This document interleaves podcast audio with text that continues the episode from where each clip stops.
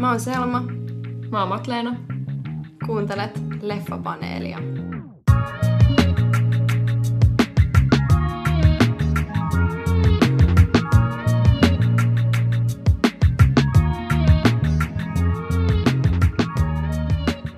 Syksy on mennyt niin nopeasti. Meidän kausi on kohta ohi. Kohta on joulu, Totta. joulukuu. Öö, millainen fiilis sulla on tänään? Mulla on ihan ok fiilis. Mulla on synttärit ensi viikolla.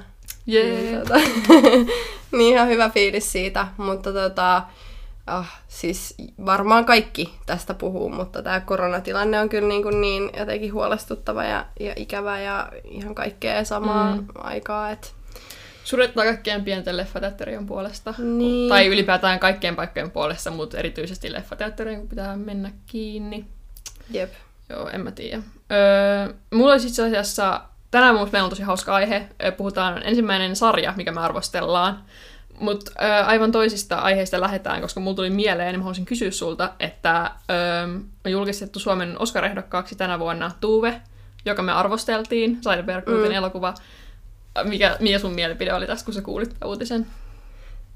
Tota, mulla on ehkä vähän sama suhtautuminen, mikä, mistä mä sanoin jo alun perin, että mitä mä ajattelen Mm.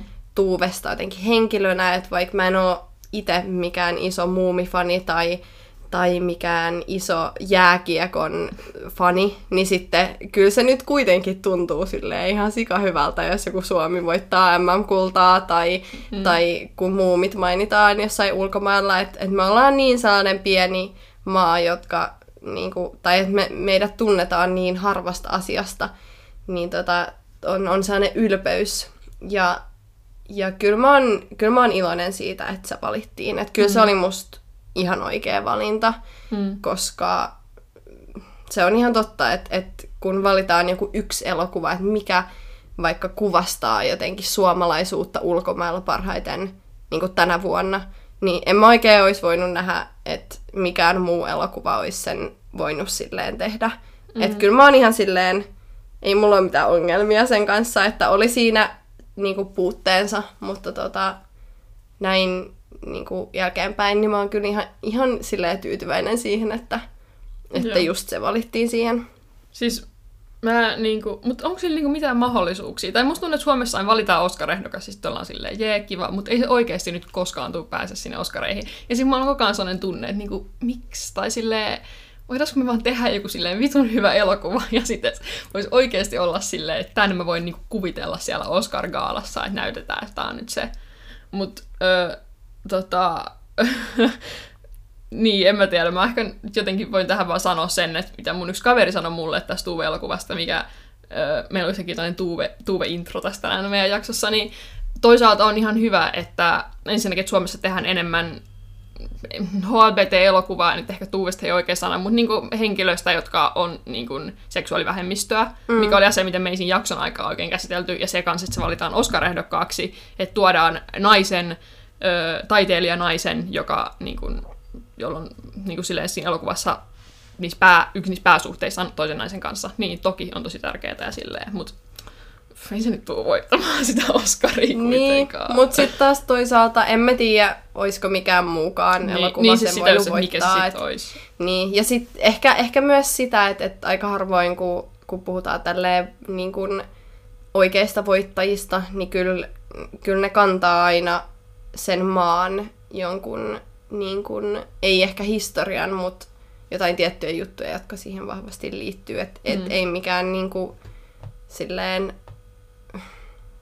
tavallaan joku Rooma on ehkä silleen poikkeus, mutta se on myös silleen Alfonso Cuarón, joka on silleen ohjannut sen. Että et silleen, et aika usein ne voittajat silti sisältää sen niinku kulttuurin. Jep. Joo, mutta Mutta se, joo, palataan aiheeseen. joo, se riittää Tuuvesta nyt tällä kertaa. Katsotaan sitten, että yhtäkkiä se onkin siellä Oscar-gaalassa ja mun pitää taas syödä sanani. Mm. Öö, niin kuin mä sanoin, me puhutaan tänään ensimmäistä kertaa sarjasta, Netflix-sarjasta öö, Musta kuningatar. Ollut ainakin Netflixin top 10 listalla nyt, nyt viime viikoilla. Öö, Queen's Gambit englanniksi. Joo. Tota, me ajateltiin, että tähän alkuun niin me voitais ähm, käyttää vähän niin kuin alustana tämän äh, sarjan analysoimiseksi tällaista ö, tällaista niin kuin kerronnan, kerronnan ö, ympyrää. Varmaan moni teistä tuntee dramaturgisen kaaren, joka siis ö, perustuu siihen, että on, on joku alku ö, ja sitten joku tällainen konflikti ja sitten loppu. Ja tämä Dan Harmonin, äm, mikä tämä on, tarina, Tar- tarina, Tarina ympyrä, ympyrä. story circle, miten sen Joo. nyt suomentaa. niin käsittelee siis äm, juonen kaarta jonkun teoksen ympärillä. Tämä voi olla siis äh, kirjallinen teos, esim. joku romaani, tai sitten elokuva tai sarja. Ja me ajateltiin, että se sopii tähän tosi hyvin, koska tämä, tämä sarja seuraa sitä aika, aika lailla. Ja tota, se on helpompi käsitellä sitä sarjan muodossa, koska tämä sarja on niin, niin iso, niin se on helpompi palotella vähän näin. Mm. Niin tota, tämä perustuu siis siihen, että, että joko päähenkilö tai niinku juonen alussa, niin, niin tämä joku henkilö tai ryhmä aloittaa ää, niiden tarinan sellaisesta niin kuin mukavuuden alueelta, ää, joka sitten johtaa siihen, että, että tulee joku tällainen tarve tai kiinnostus niin kuin, ää, päästä siitä pois tai löytää jotain muuta, joka johtaa siihen, että nämä henkilöt tai henkilö äm, pääsee tällaiseen äm, erilaiseen tilanteeseen, joko hyvään tai huonoon, mutta tällaiseen uuteen äm, kokemukseen tai tilanteeseen, ja, ja joka sitten johtaa siihen, että, että he ikään kuin äm, tottuvat tähän heidän uuteen elämään. Mm. Tai ainakin yrittää löytää jonkun tavan niin kuin mukautua siihen, Niin. hyvässä tai huonossa. Öö, joo, ja tämä tarina, kehän tarina, kaaren, story circle, rakenne sitten jatkuu sille, että ne ihmiset niinku yrittää mukautua, tai ihminen, päähenkilö yrittää mukautua tähän tilanteeseen, ja ne saavuttaa tietyllä tavalla sen, mitä ne halus, mutta siinä on semmoinen kääntöpuoli tai jotain negatiivista, eli ehkä just se tavoite, mitä ne on havitellut, niin ei ollutkaan se, mitä ne halus, ja, ja sitten siinä nousee tietty se teema sit, sit esille, ja tämmöinen, että mikä on oikeasti se, niin kuin mitä halutaan. Öö, eli ne joutuu maksamaan niin kuin kovan hinnan tästä. Ja elokuvan sitten laskevat tapahtumat sen kliimaksin jälkeen niin on sit sitä, että he on kasvanut ihmisenä, se hahmon totuus on tullut esiin, että he pääsee takaisin siihen ehkä uuteen, mutta kuitenkin mukavaan, mukavaan tilanteeseen ja on, on muuttunut ihmisinä. Eli muutos on se, mikä niin kuin, se semmoinen tarve muuttua ja, ja kyky muuttua, niin tekee tämän rakenteen. Ja tässä on tietenkin erilaisia versioita ihan sikana, ja ylipäätään tämmöisestä perinteisestä juonikaaresta voi tehdä vaikka kolmion tai siis sitä ympyrän, Joo. että on vaan semmoinen tosi selkeä. Niin me otettiin käyttää tätä tästä näin niin kuin apuna, kun keskustellaan tästä, ö, meinaan sanoa elokuvasta, siis sarjasta. Jep. Ja tämähän tavallaan on tosi samantyyppinen kuin minkä tahansa muun äh, tällaisen päähenkilön tai äh, itse asiassa sankarin jotenkin mm. Ähm, juonikaari. Ja tässä äh, meillä on tietysti fokuksena sarjan päähenkilö Elizabeth Harmon, joka jakaa saman sukunimen tämän tarinaympyrän perustajan kanssa, mutta joka ei liity asiaan mitenkään. Joo, ei. Öm, haluat sä san- sanoa myös juonesta vähän silleen, vai onko sulla sul joku hyvä, hyvä, hyvä juttu mielessä, miten sä kerrot, vai kerroks mä? Ää, jos sä haluat, niin sä voit ihan hyvin aloittaa, että tota, äm, koska tämä tosiaan on sarja, niin Mm. voi olla vähän vaikeata purkaa tämä juoni jotenkin ihan kokonaan, mutta Joo. koitetaan silleen niin kuin, Joo, jot- jotenkin. No mä voin sen sanoa tästä, että tämä päähenkilö on tosiaan Elizabeth Harmon, sijoittuu niin kuin kyl- kylmän sodan aikaan 50-60-luvulle. Öm, ja tämä tota, alkaa niin, että tämä Elizabeth, ja kutsutaan Beth nimellä, on orpokodissa. Vanhemmat on, ei ole enää kuvioissa. Ja tätä juonta kantaa tässä koko ajan se, että hän saa tietää tai oppii tota, itsestään sen, että hän on tosi hyvä shakissa. Ja tässä sarja perustuu siihen, että hän on aivan niin kuin satumaisen hyvä tässä shakissa, voittaa kaikkia, vastaan hän pelaa, ja lapsesta asti on tosi sellainen, ehkä just sen orpouden takia vähän sellainen ulkopuolinen, tämä shakki sit luo hänelle semmoisen niin turvan tunteen. Ja hän menestyy siinä tosi hyvin, mutta sitten tässä taustapuolella on tämmöinen päihderiippuvuus, minkä kanssa hän sitten kamppailee, ja se on alkanut täältä ihan orpokodissa asti, kun niille lapsille silloin 50-luvulla on sit jaettu jotain tällaisia, ö, jotain rauhoittavia lääkkeitä tai jotain niin kuin valiumia suunnilleen siellä orpokodissa. Öm, ja no ehkä siis tässä voisi mainita Juonesta vielä sen, että hänet sitten kuitenkin adoptoidaan siinä teini-ikäisenä sitten tämmöiseen perheeseen, ö, tota, jossa sitten se isä lähteekin siitä aika nopeasti ja pari kertaa hitän näkee se ja sitten loppu osan tässä sarjassa, niin hän on sen, sen ö, adoptioäitinsä kanssa. Öö, näyttelijöinä tämä Bethia näyttelee kaksi näyttelijää lapsena, olisiko ollut Isla Johns- Johnston tai Johnson, en ole ihan varma, ja sitten aikuisena Anya Taylor-Joy, ja tämä äidin näyttelijä on Mary Heller.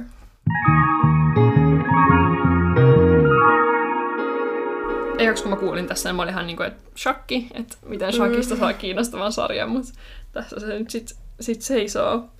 Tota, mä sanoin siitä päihderiippuvuudesta vähän, musta siitä olisi tosi kiinnostavaa keskustella sun niin kuin, mielipidettä siihen, öö, varsinkin kun kyseessä on niin kuin, lapsi, ja siinä jo alussa hänellä on niin kuin, syntyy tosi vahva riippuvuus niihin vihreisiin pillereihin, mitä annetaan siellä orpokodissa, ja öö, Beth pystyy niiden avulla visualisoimaan niitä shakkipelejä ja pystyy harjoittelemaan, että se on niinku sellainen selkeä yhteys sen shakin pelaamisen, mm. siinä menestymisen ja näiden päihteiden välillä. Öö, miten jotenkin sä, niinku, kun tämä alkoi, tämä sarja eteni ja tuli niinku, alkoholi sit siihen mukaan kanssa, mitä sä olit jotenkin mieltä tästä päihderiippuvuuselementistä? Musta oli tosi kiinnostava osa tätä sarjaa, koska, koska ihan tässä niin kuin alussa niin se on selkeää, että hän on niin kuin riippuvainen, mutta tota, mut se, se ei ehkä ihan niin kuin, sitä ei ehkä ihan selitetä, että, että mi, mitä se niin kuin ylipäätään sit tarkoittaa hänelle, koska näitä just niin kuin negatiivisia puolia ei, ei niinkään niin kuin näytetä. Ja, ja tota, öö, en mä tiedä, siis mun mielestä, mun mielestä se oli ehkä vähän liian myöhään tässä niin kuin, viimeisessä jaksossa sitten jotenkin äm, selitetään se, että, että Bethin me- menestys ei ole niin kuin, näiden pillereiden ja alkoholin niin kuin, tavallaan tuottoa, vaan siis, että et hän on ihan itse pystynyt pelaamaan shakkia, mutta on ehkä ollut silleen vähän liian pelokas tai jotenkin ahdistunut, että ei ole niinku pystynyt siihen ilman niitä. Ja päihderiippuvuus ja alkoholismi on tosi oikeita ongelmia, niin musta se oli ehkä vähän niin kuin, tai ei vähänkään, vaan musta se oli niin kuin menetetty mahdollisuus tuoda sen esille. Ja, tota, ja sitten sitä ei myöskään niinkään ihan hirveästi kritisoida. Et se, että lapsille on, on annettu just 50-luvulla jotain rauhoittavia, niin sehän on siis ihan totta niin kuin orpokodeissa. Et, et se on niin kuin, Suomesta mä en tiedä, mutta siis Amerikassa on, on tosiaan niin kuin ollut tällainen äm, toimintamalli siis siihen aikaan. Ää, niin nämä on, on tavallaan ihan tosi tapahtumiin perustuvia asioita.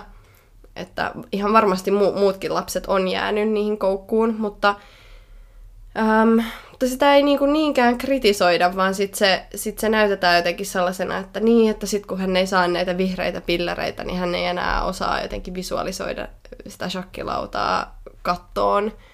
Ja, ja tota, joo, musta must se on niin kuin, se oli tosi ongelmallista, ongelmallista niin kuin monella eri tapaa. Joo. Miten mä nyt kiteyttäisin tämän? Mun pitää miettiä tätä hetki. Joo. Mutta sano sä, mitä sä mietit, niin mä voin kommentoida sitä. Joo, siis mä oon ehkä vähän samaa mieltä. Mun mielestä toi päihderiippuvuuden tuominen siihen oli hyvä niin kun, rakenteellinen jotenkin idea, varsinkin jos miettii tämän Bethin hahmoa, että se on tosi tällainen ö, ulkopuolinen, ei kovin sosiaalisesti lahjakas, sillä olisi tapa jotenkin puhua tosi suoraan ja silleen ei ehkä ole hirveän mitenkään tavalla niin kuin sentimentaalinen, vaan tosi tällainen rehellinen. Ja ehkä just se, että se ei niin kuin pysty jotenkin samaistumaan ikäisiinsä ja vaan on, niin kuin keskittyy vaan siihen shakkiin, niin se on jotenkin tosi luonnollinen sit se kääntöpuoli, missä tämä hänelle niin kuin sanotaan jo lapsenakin, että sulla on suuri lahja, mutta sen mukana tulee myös tämä niin kuin sit joku ongelma, ja se, mikä se sulle tulee olemaan, niin se selviää sulle myöhemmin. Öö, ja myös jos niin kuin palaa tähän Dan Harmonin jotenkin kaareen, niin se, että se sen tapa mukautua siihen öö, niihin jotenkin sosiaalisiin tilanteisiin ja siihen, että se yhtäkkiä lentelee ympäri maailmaa niissä peleissä. Ja vaikka se shakki on sille semmoinen turvallinen ö, maailma, niin kaikki sen ulkopuolella, niin se tapa mukautua ö, tähän uuteen tilanteeseen niin on just ne pillerit, jotka se on lapsesta asti on niin kuin tiennyt semmoinen turva. Mä tykkäsin siitä, mutta mä oon ehkä vähän samaa mieltä, että siinä oli esimerkiksi pari kohtaista, missä oli joku hänen läheisistä joku kaveri tai tällainen näki sen pilleripurkin ja näytti se silleen, oli silleen, että olet nyt vaarallisilla vesillä ja, ja että olet tekemässä suuren virheen. Ja silleen vähän, että, tai vaikka näytettiin, että se on jossain vessassa ja sitten silloin joku pieni, pieni tuubi, missä silloin on niitä pillereitä ja se on silleen, ottaa niitä ja menee pelaamaan ja voittaa. Sitten sit se ei ollut mun mielestä tarpeeksi luovaa, eikä tarpeeksi, se, niin kuin en mä tarkoita alleviivaa, että sen olisi pitänyt jotenkin olla vielä silleen kamalampaa tai näin, mutta siinä olisi vähän näytettiin ei näytetty niinku sitä, ö, niitä seuraamuksia tarpeeksi ei, paljon. Ei, niin. ei todellakaan niinku sitä, vaikka se alkoholijuominenkin, että se mikä siinä näytettiin tosi hyvin oli se, että siellä oli se himo, että joku pyytää se hei tuu lasilliselle, mikä joillekin on ihan sellainen normaali juttu. Jep. Niin siinä niinku oltiin onnistuttu näyttää se, että joillekin se on vain tapa sosialisoida, sille se olisi tosi iso kynnys ottaa joku juoma, koska se yrittää niinku päästä siitä eroon, mutta sitten se jälkilöyly tai se niinku semmoinen kärsimys, niin sitä ei ollut paljon yhtään. Jep. Niin, siis kyllä se mun mielestä niin kuin, tosi silleen ää, realistisesti niin kuin joissain just tilanteissa käsitteli sitä, että, että alkoholistithan on, tai alkoholismi on sairaus, joka kestää koko elämän, että ei voi vaan ottaa sitä yhtä, koska sitten tavallaan ottaa enemmän. Ja se, se oli niin kuin, tosi silleen ää, mun mielestä hyvin niin kuin, kirjoitettu siihen, mutta sitten just se, että, että sit siinä oli myös yksi kohtaus, ää, kun hän oli jo niin kuin, asunut ää, siellä äm, adoptioperheessä, ja sitten hän kävi hakemassa hänen äidilleen näitä rauhoittavia, ja sitten hän tyyliin äh, otti yhden ennen kuin hän meni nukkumaan, ja silleen, no niin, nyt mä nyt annan mun mielen jotenkin avautua tälle huumeelle, ja, ja se oli jotenkin niin silleen, toi ei ole se, miten mm. niin kun, asiat on. Tai siis jotenkin, mua vaan ärsytti se, että et, et, muutenkin musta tuntuu, että et, se oli vähän et ihmiset... kö, niin kuin kömpelö se semmoinen, että otat pillerin ja näet tämän shakkilaudan. Niin, koska siis, koska huumeriippuvuus muutenkin ja, ja alkoholismi on silleen, ja myös mielenterveysongelmat, niin ne on niin kuin myös joissain kulttuureissa ennen nähty sille tavallaan supervoimana tai, tai jotenkin tälleen. Musta se on tosi outoa, että et sitten nähdään, että joku tällainen niin kuin pilleri olisi tällainen supervoima. Että tota, en mä tiedä se oli tosi tarpeellinen osa niin kuin koko tarinaa, mutta mut just sitä, että se ei ehkä, ehkä kuitenkaan niin kuin avautunut sen sellaisella tavalla, miten, miten se olisi voinut. Mm. Ja se ehkä liittyy myös tähän meidän niin kuin luonnolliseen tapaan nähdä tämä niin kuin juonikaari, että me jossain kohtaa odotetaan sitä kliimaksia ja odotetaan, että koska nämä asiat niin kuin kääntyy nurin perin, varsinkin koska Beth on ollut lapsesta asti niin menestynyt, että sehän on tosi niin kuin, öö, miellyttävää ja tosi herkullista niissä ekoisjaksoissa seurata, kun se on sellainen joku yhdeksänvuotias lapsi ja menee sinne ja voittaa kaikki shakissa ja saat ihan silleen jes jes. Mutta sitten jossain kohtaa mä olin ottaa se, että koska se nyt tulee se, että se alkoholisoituu ja koska se tulee niinku sinne pohjaan ja että niinku iskee se silleen karu totuus. Ja se tuli mun tosi myöhään ja sitten se aika nopeasti kuitenkin nousee siitä, kun niinku, se on silleen, että nyt mun pitää niinku raitistua. Ja, ja niin, silleen, se, niinku, se tavallaan jää paitsi yhdestä ottelusta, joka ei ollut mitenkään silleen tosi merkittävä. Ja silloinkin ainoa haaste, joka tarjotaan, on tämä hänen entinen vastustajansa Harry Beltic, joka on vaan silleen, you need help. Ja sit, mm. se, on, sit se on siinä. Tai siis silleen, että, ja, ja sitä, että et hän jotenkin vähän silleen kokeilee eyelinerilla jotain niinku, uusia juttuja. Niin on vähän silleen, niinku, että oikeasti. Mm. Että to, toi on niinku, en mä tiedä. Mm. En mä tiedä. En, en mä ole ihan varma siitä, että sen olisi pitänyt mennä pidemmälle, mutta mut mä en ehkä ihan vaan itse jotenkin tykännyt siitä ratkaisusta, mikä, mikä siinä sitten ol, oltiin tehty. Mm. Sitä jotenkin henkistä kasvua ei vaan ehkä ihan nähty. Joo. Mm. toinen, tai sitä henkilö, joka on tässä Bethin niin kuin rinnalla, melkein koko sarja ajan, on se hänen adoptioäitinsä Alma. Öm, ja jotenkin mä itse tykkäsin heidän suhteesta tosi paljon, koska aina kun on tietenkin adoptiovanhemmat, ja tässä on, tässä sarjassa tulee lyhyitä flashbackkejä tämän Bethin oikeaan niin biologiseen äitiin, silloin kun hän on ollut ihan pieni, öö, niin sitten periaatteessa ehkä katsojalla on vähän se oletus, että aa, joku tulee nyt hakemaan sen tuolta orpokodista ja ottaa niin kuin, omaksi lapsekseen, että ihan kuin se olisi joku, joku niin kuin hyvä äiti sille, mutta sitten se suhde on mun mielestä tosi miellyttävää kiva myös nähdä, että on silleen periaatteessa kaksi naista tietyllä tavalla päähenkilönä, vaikka se Beth mm. nyt on tietenkin se pää, päähenkilö. Öö, ja mutta sitten tämä Alma ei ole kuitenkaan mikään täydellinen äiti. Et siinä on ne huonot puolensa, ja se ei yritä mitenkään niin kuin peitellä niitä, vaikka että sille on alkoholiongelma. Ja sillä on tosi mun mielestä tämmöinen tosi tämmöinen 50-luvun alkoholiongelma. Että se on ollut tämmöinen kotona odottava vaimo, mm. joka haluaisi olla konserttipianisti, mutta sitten se ei ole vaan koskaan niin kuin, pystynyt siihen, ja sitten se juo jotain iltapäivää drinkkejä ja silleen viiniä illallisen kanssa ja tälleen, että se on semmoinen keskiluokkainen alkoholiongelma. Mä tykkäsin siitä tosi paljon ja myös heidän välisestä suhteestaan. Mitä, mitä, mitä sä olit mieltä siitä?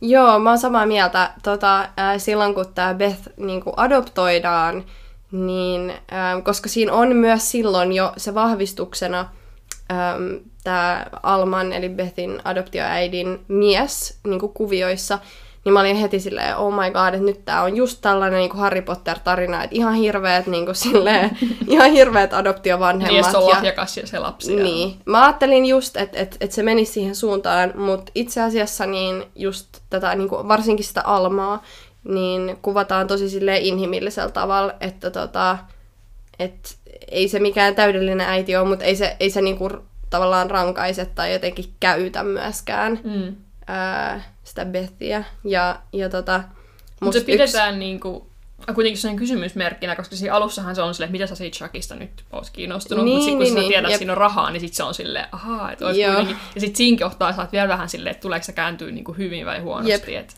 Joo, mutta ehkä just y- yksi niinku tärkeä kohta mulle oli ainakin, äm, olisiko se ollut kolmosjakson vikakohtaus ehkä, kun, tota, äm, kun just tämä Alman mies jättää hänet mm. ja sitten he alkaa niinku yhdessä pohtimaan sitä, että miltä heidän tulevaisuus nyt näyttää, mitä ne tekee, mihin kisoihin just tämä Beth menee ja miten ne saa siihen rahaa. Ja musta se oli jotenkin niin sellainen, musta se oli tosi kaunis kohtaus just, koska oli ollut tällainen kuva, että niin, no, että että tämä Alma nyt haluaisi jotenkin vähän vaan hyötyä siitä, että, mm. että Beth voisi tienata sillä rahaa, mutta mut toi tuntuu enemmänkin sellaiselta selviytymis jotenkin Joo.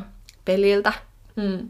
Ja, ja hienosti pienillä tavoilla oltiin tuotu se esille, että se on kuitenkin sen, sen tyttären puolella, vaikka kun yhdessä kohdassa siellä käy tämmöinen vähän tunkeileva ö, haastattelija ja valokuvaa ottamassa johonkin lehtijuttuun kuvia ja sitten kyselee siltä vähän just silleen tungettelevasti kaikkea, että ahaa, että yritätkö nyt kompensoida jotain puutteita omassa elämässäsi, kun olet orpo, niin tällä shakkilaudilla. Kaikkea vähän tällaista. Sitten mm. se, sit se Beth, vaikka se onkin tämmöinen rehellinen hahmo, niin jotenkin, jotenkin silleen pitää sitä ehkä vähän epämiellyttävänä, sitten se salamaa räpsyy siinä, ja sitten tulee tämä Alma sinne huoneeseen, on silleen, no niin, eiköhän teidän nyt ole aika lähteä, ja mm. sitten kun se lähtee, niin se pyöräyttää silmiään sille Bethille sille, että voi vittu nyt taas näitä. Jep. Niin musta tosi semmoisilla pienillä jutuilla niin näytetään, että hei, mä oon sun puolella, ja mä oon niin kuin sun silleen, mä haluan niin kuin sulle parasta, eikä ole vaan sitä niin kuin, kiinnostunut siis rahasta, mutta sitten, että et hyvin poukkoilee sillä välillä silleen, että just, että se ei ole täydellinen äiti, niin kuin Jep. Puhuttiin. Joo, ja mulla niinku silleen, se on tosi samaistuttavaa varmaan monelle, jotka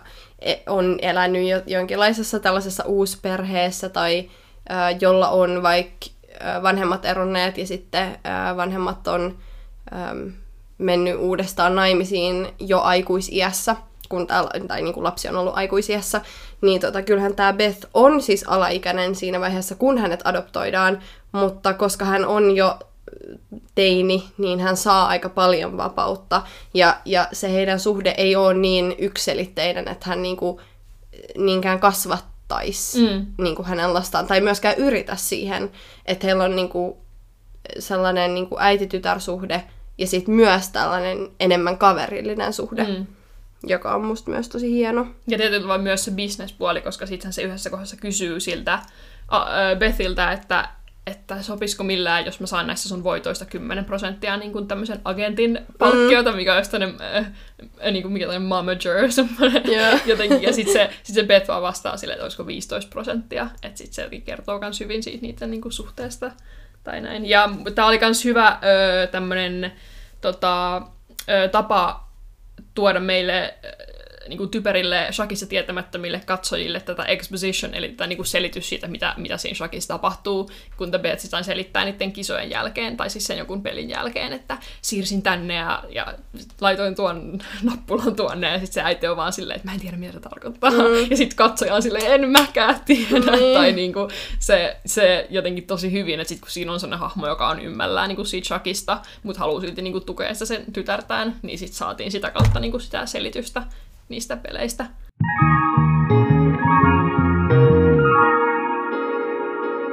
Shakki, niin kuin mä sanoin alussa, miten, miten shakki voisi olla kiinnostavaa Netflix-sarja, mutta eh, se on varmaan vaatinut siis ihan älyttömästi taustatutkimusta. Nämä on kaikki pelit, kai, mitä tässä pelataan, on oikeita, ja se, jopa ne semmoiset niin speed chess, kun ne pelaa silleen tosi nopeasti, niin nekin on oikeita shakkipelejä niin silleen miten paljon taustatutkimus siihen on pitänyt tehdä. Ja myös se, että suurin osa tämän sarjan katsojissa varmaan ei ole mitään shakki-asiantuntijoita, niin sä et voi vaan katsoa sitä ja heti nähdä sen kiinnostavana, vaan se pitää kameratyöllä, se pitää näyttelijätyöllä tehdä kiinnostavaksi. Musta oli ainakin ihan onnistunut tässä.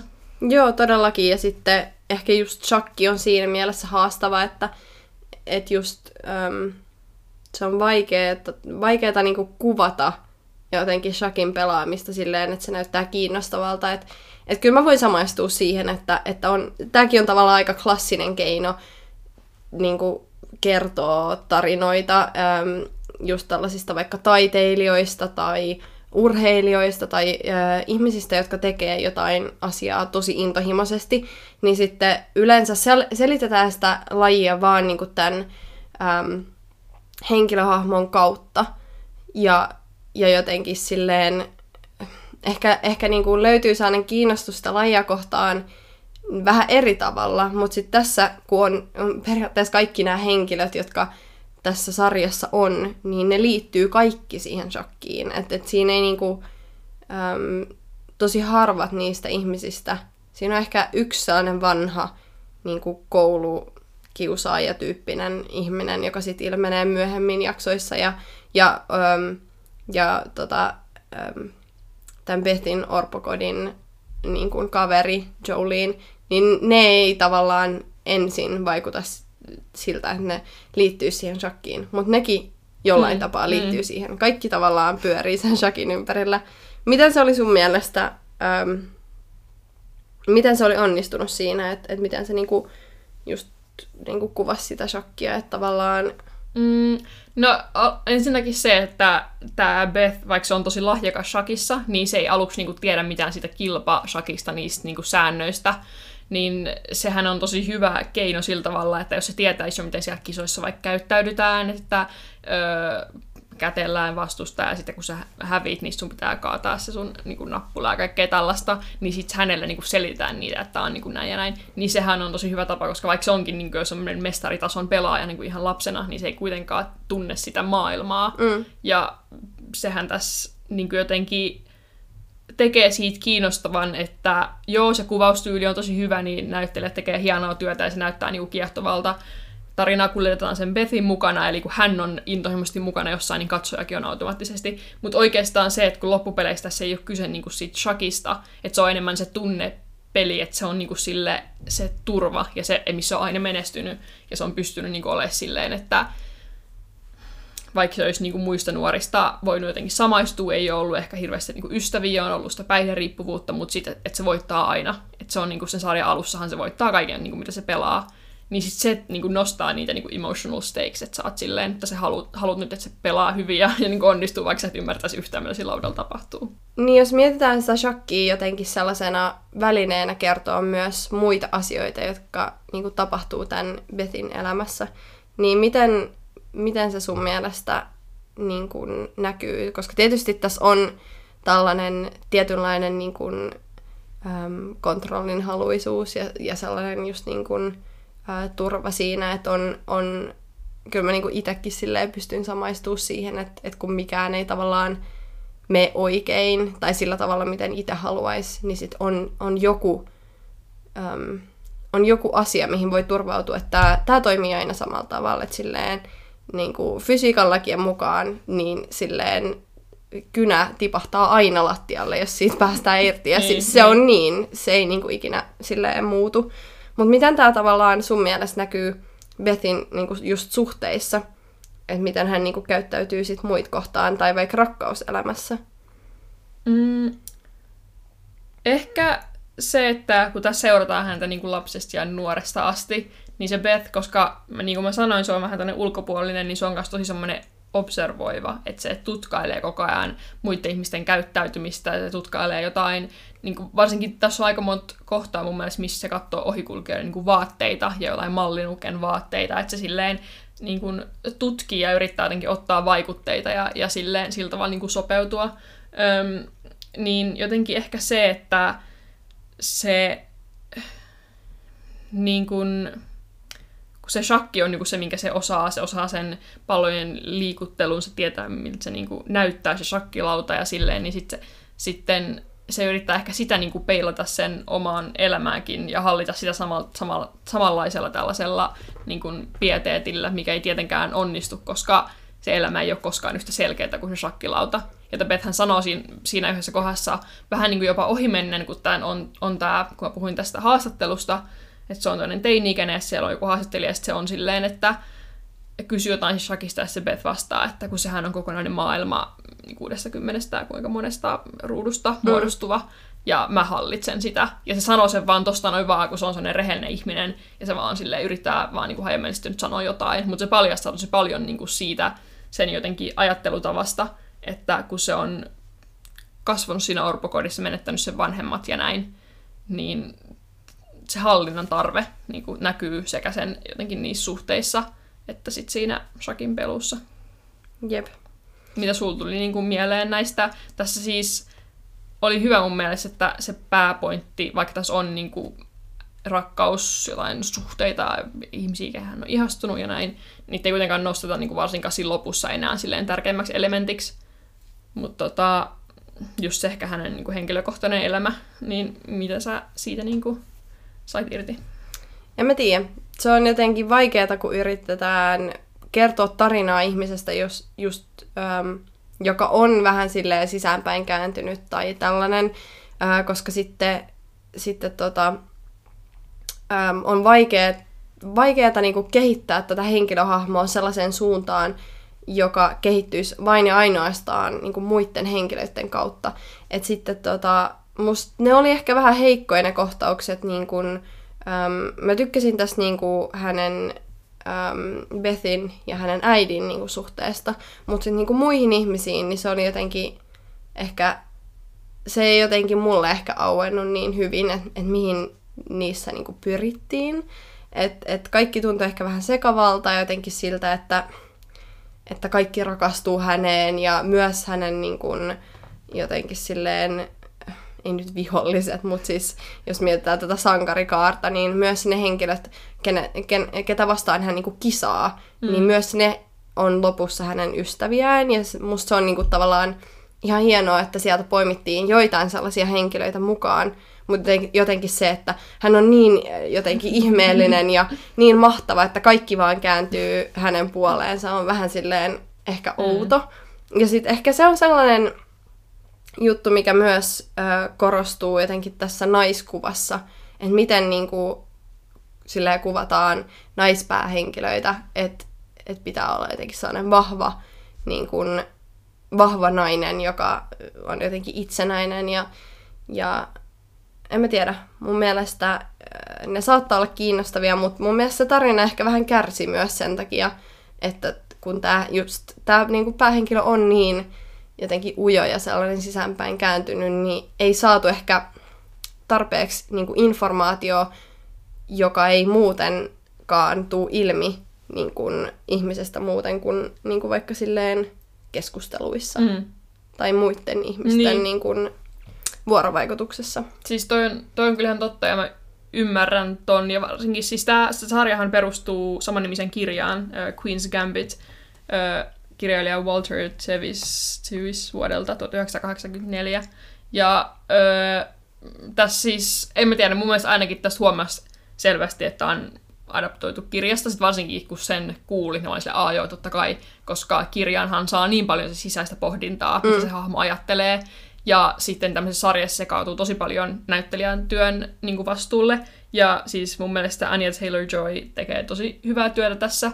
Ja siis toki se on vaan ne ka- kauniit kasvot, että kun sä katsot niitä, se näyttää koko ajan, että se ajattelee jotain todella syvällistä. Mm. Öö, ja siis kans tää, miksi mä en muista hänen nimeä, Isla Johnson tai Johnston, öö, joka siis tekee sen päävastuun vetääkseen katsojan tähän sarjaan mukaan, koska Joo. sehän on siinä ekas jaksossa niin kuin se päähenkilö jo, ja niin kuin lapsena, että joutuu näyttelee niin kuin tuommoista se päihderiippuvuus ja kaikki, niin on tosi hyvää työtä, mutta mä oon ihan samaa mieltä tuota, mistä, mitä sä sanoit, että koska se vähän niin kuin yrittää liikutella niitä muita henkilöitä kanssa kuin jotain pelinappuloita, että se ei näe vaikka jotain miessuhteita välttämättä, välttämättä niin, kuin niin tai että se niinku kaipaa jotain sellaista, mutta se ei vaan niinku pysty siihen, ja sen sijaan yrittää jotenkin kontrolloida kaikkea sen ympärillä. Sen mä ymmärrän, mutta sitten se, että se vastapuoli kokee niinku samaa, että sitten ne on ihan silleen, olen, olen niin, niin jotenkin meidän tällainen, niinku, tai varsinkin siinä lopussa, kun ne monet pelaajat, sit niinku, kun se voittaa ne, niin jotenkin on silleen, että tämä oli paras peli, joka olen koskaan pelannut. Ja, ja silleen, että et joo, että we get it, että se on nyt silleen ihan tosi hyvä pelaaja. Että kyllä me niinku niin. niinku tiedetään, me ollaan seurattu se jo seitsemän jaksoa, että ei tarvii enää silleen, että kaikki hurraa jossain puhelimen päässä sille Ja se meni vähän ehkä kliseen puolelle.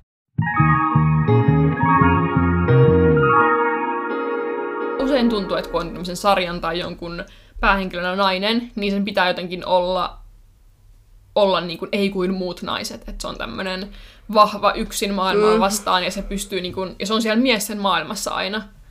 Että se ei niin kuin, tarvitse ketään ja on ehkä vähän jopa koppava ja kylmä semmoinen boss, boss bitch tai tälleen. Mutta yeah. niin että en mä tiedä, että miksi, että miksi se sit on, niin mä en saa niinku vastata siihen. Mutta se tuntuu tosi usein olevan niinku se, niinku, mikä sitten ihannoidaan, että aah, hän on tämmönen.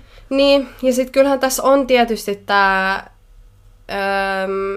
jotenkin aika on eri kuin, kuin mitä se on nykyään. Että tavallaan kuvataan kuitenkin tällaista ö, tietynlaista aikakautta myös. Niin se on varmaan ihan totta, että, että selvitäkseen sellaisessa niin kuin miesten maailmassa ja pelissä, niin, niin naiset on joutunut niin kuin, antamaan jotain enemmän ja todistaa itseään enemmän. Mutta sitten kun tässä niin kuin, roolihahmossa ei sitten niinkään nähdä minkäänlaista sille eroavaisuutta, että miten hän käyttäytyisi vaikka äidinsä kanssa tai yksin, niin jotenkin ne sellaiset tietynlaiset katseet, kun hän vaan katsoo niin jotenkin mietteliästi, niin oh, mulla oli oikeasti siinä vikas jaksossa, mä olin vaan silleen, mua ei kiinnosta enää, että mä haluan silleen, mä haluan jotain muuta, mä haluan jotain niin kuin, vähän, mä haluan niin kuin, provosoida häntä, mm. että mä niin kuin, saisin sieltä jotain. Ehkä se on vain sen takia, että, että mä oon jotenkin itse ihan eri ihminen, niin mä en vaan pysty samaistumaan mm. tähän niin kuin, hahmoon, joka silleen vaan ärsytti mua niin paljon.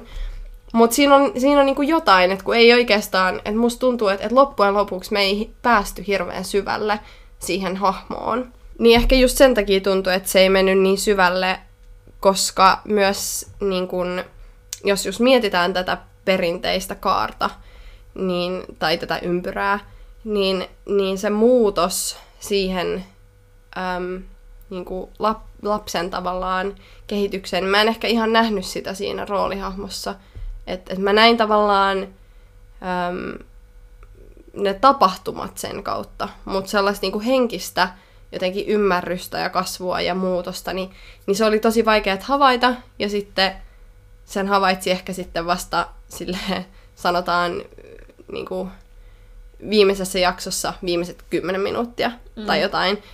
Ja se oli musta vähän harmi, että se jäi niin, niin myöhään, että siinä ei ollut sellainen pehmeämpi mm. lasku jotenkin sellaiseen syvempään ymmärrykseen. Mm. Just tämän niin kuin Dan Harmonin Story Circlein mukaan että henkilö palaa, tai ei palaa, mutta löytää itsensä jostain tilanteesta, missä se totuus hänestä on paljastunut. Hän on niin kuin, oma itsensä pystyy hyväksymään sen ja on muuttunut ihminen. Ja tämä sarjahan loppuu sit tai ihan niin kuin viimeinen kohtaus muistaakseni on se, että se on voittanut sen öö, tota, tämän venäläisen mestaripelaa, mikä sen nimi nyt olikaan, öö, hänet, ja sitten se menee tämmöisen puistoon, ja siellä on vanhoja miehiä pelaamassa shakkia, ja sitten ne tulee siihen, aah, Beth Harmon, Beth Harmon, ja sitten se jotain halaa ja kättelee niitä, mm. ja on silleen iloisen näköinen. Ja se niinku kertoo paljon, että mitä tämän sarjan niinku haluaa alleviivata, että se muutos oli, että se muutos niinku on vähän se, että se hyväksyy sen, että se on tosi kuuluisa. Tai vähän silleen, että mä olisin toivonut, että siihen olisi palattu esimerkiksi siihen, että se tota, että se, mä en tiedä saanko mä nyt paljastaa, mitä se adoptioäidille käy. no, tämä on aika spoiler-jakso jo nyt niin. muutenkin, mutta sanot, okei okay, kuitenkin, että se olisi niinku siihen esimerkiksi jotenkin, koska se vähän, en mä tiedä, se, että jotenkin olisi tullut vähän jotain semmoista sentimentaalisempaa just sen takia, että sillä on ollut niin kylmä ja kova ulkokuori. Ei pelk- just niin kuin sä sanoit, joo, se on siellä miesten maailmassa, joo, eletään niin 60-lukua, mutta se johtuu myös niistä sen traumoista, mitä se on kokenut Jep. lapsena sen, sen biologisen Jep. äidin kanssa, siitä riippuvuudesta, ulkopuolisuuden tunteesta, että se jotenkin niin kuin, ottaisi niihin kantaa nyt, kun se on ns. muuttunut ihminen, jota sarja on lopuillaan ja ka- niin. näytetään, että kaikki on hyvin. Tai että sekin, että oli näitä flashbackkejä, mitkä oli aika lyhyitä, mikä on mun mielestä ihan hyvä, ettei liikaa niin kuin mässäilty siellä, että mitäs niin. nyt kävi lapsuudessa ja isä jätti ja missä äidillä oli ongelmia tai näin. Mutta kuitenkin oli hyviä, mutta sitten ei ne oikein sitten Johtanut niistä tullut mihinkään. mitään. Niin, niin.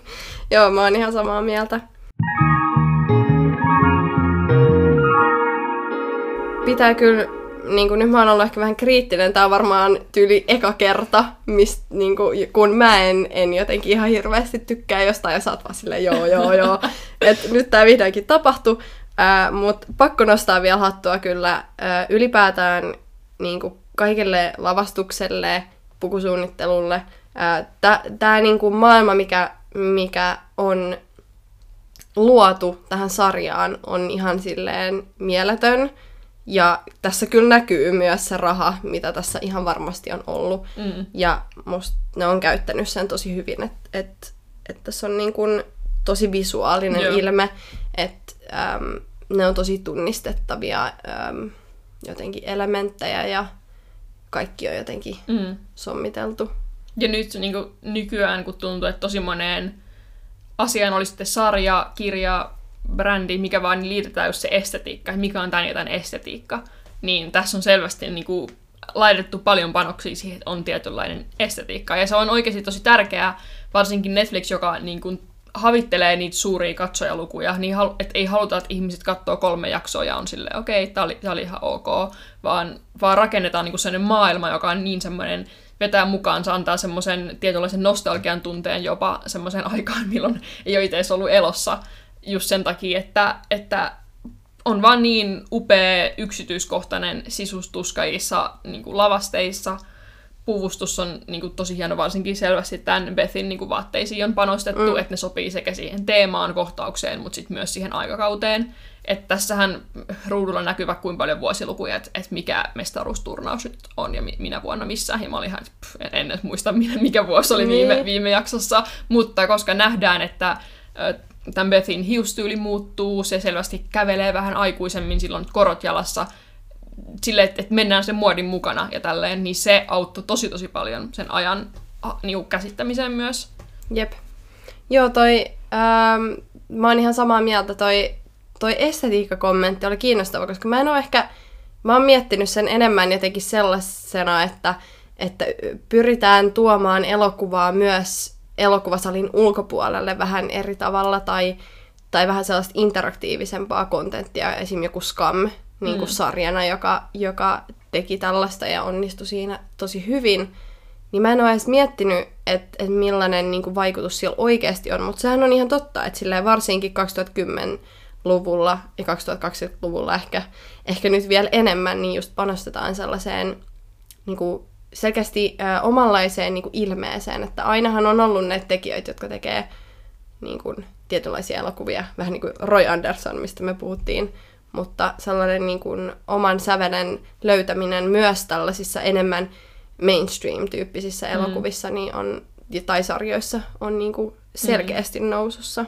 Joo, siis mä pystyisin ihan hyvin näkemään tästä jonkun starter packin tai tästä inspiroitunut joku Jep. hiustyyli tai Jep. sisustustyyli tai sille, että ja varsinkin kun tämä on nyt tämmöinen niin epokkisarja, että on siinä 50-60-luvulla, niin se, että vielä sitä ehkä vähän tai tässähän oli paljon niin kuin, hienoja autoja, tosi hienoja semmoisia selvästi 50-60-luvun sisustuselementtejä, mitkä ei varmaan olisi ihan missä vaan keskiluokkaisen perheen kodissa, mutta tässä just halutaan sille ihan niin kuin, kääntää jotenkin nupit kaakkoon, koska no kyseessä on Netflix, ja sille oikein niin kuin, herkutella sellaisella kuplalla, mihin voisit sukeltaa silleen viikonlopuksi, kun niin kuin, bingeaa tämän sarjan.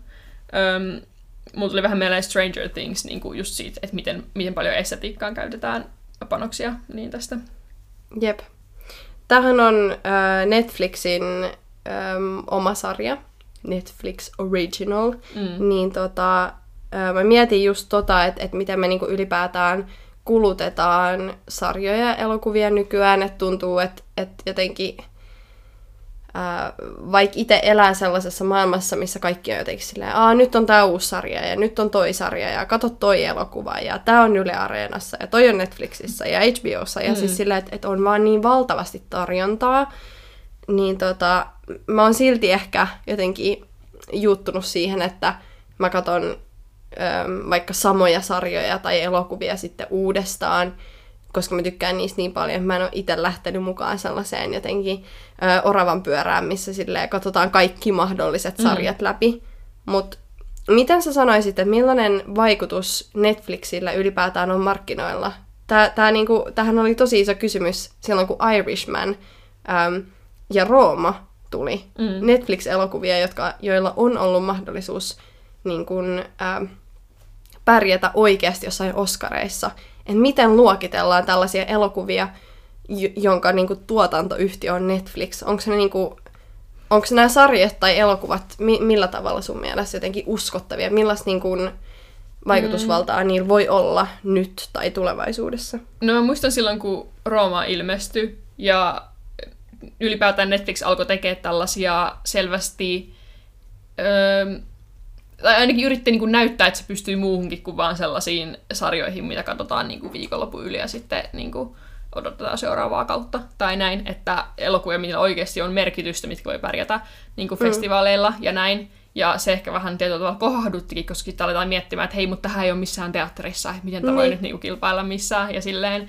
Mutta ehkä se pelko on just siinä, että kun Netflixille valuu se kaikki raha, ja se on tosi houkuttelevaa, että ah, Netflix, nyt me voidaan tehdä mitä vaan. Ja sehän näkyy tässäkin, että selvästi niin kuin, budjetti on vaikuttanut tämän, tämän sarjan suosioon ihan, ihan niin kuin, valtavasti. Ja mun mielestä tämä tota, Musta kuningatar on rikkonut nyt jotain katsojaennätyksiä ja kaikkea. Varmasti koronakin voi vaikuttaa, että kun sana mm. leviää, niin kaikki niin kuin, poutuu katsomaan tätä. Mutta se on ehkä vähän eri asia just niin kuin TV-sarjojen ja elokuvien kanssa, ja sen myös huomaa, koska TV-sarja sen niin kuin painoarvo jossain niin kuin festivaalimenestyksessä tai jossain palkintojen saamisessa ei ole niin, niin kuin, tai se ei ole niin merkityksellistä kuin elokuvalle niin sitten ehkä TV-sarjoissa yritetään panostaa siihen, että ainakin hetken aikaa, niin se on niin kuin kaikkien huulilla. Mm. Ja nythän toki monet voi olla silleen, että tämä on Netflixin paras minisarja ja tämä tulee jäämään nyt historiaan Netflixin suurmenestys, mutta silleen, onko tämä sitten vaan vähän sellainen Tiger King-efekti, että hetken aikaa me niin. ollaan kaikki silleen, että ei vittu, tämä on hyvä. Niin. Ja, mutta sitten jotenkin silleen, että tarviiko se, tai niin kuin, että mikä olisi se semmoinen minisarja, mitä kaikki muistelisi vuosien päästä, että onko se kohtalo sitten vaan tämä, että se tulee jäämään jotenkin sitten jossain kohtaa unohduksiin. Ehkä, mutta mut on se ihan totta, että, että just toi Tiger King ja mitä näitä on, Unorthodox, niin kun on vaan niin monta eri sille sarjaa, jotka on ollut jotenkin sille jotenkin isoja hittejä. Ja sitten nyt puoli vuotta tai vuosi myöhemmin, niin niitä muistellaan jotenkin sellaisina tietyn ajanjakson sarjoina. Mm. Mutta ehkä se ei haittaa ja ehkä se on muuttumassa, että, että tällaiset suoratoistopalvelut saa erilaisen maineen, mutta ehkä tällä hetkellä niillä on vielä niin kuin erilainen paikka jotenkin sellaisessa palkintomaailmassa ää, kuin mitä taas elokuvilla on. Mm. Joo. Öö, mä oon sanoni sanonut. Miten sä? Onko sun vielä jotain jotain niin kuin. Mä olin vähän yllättynyt, että sä et ollut niin tykännyt. Tässä oli siis mun ehdotus, mä halusin arvostella tämän sarjan, koska mä tykkäsin tästä. Mä, olin, mä vähän sille ehkä bingesin tämän, mä katsoin tämän niin kuin putkeen, vaikka mulla olikin tässä niin kuin kritisoitavaakin, mutta koska tämä oli niin tällainen sulava, että kulki mm. niin hyvin, niin, niin olihan tätä silleen just helppo katsoa. Jep. Siis ei, ei se ollut sitä, että mä en tykännyt tästä, Joo, mä niin. vaan ehkä jotenkin...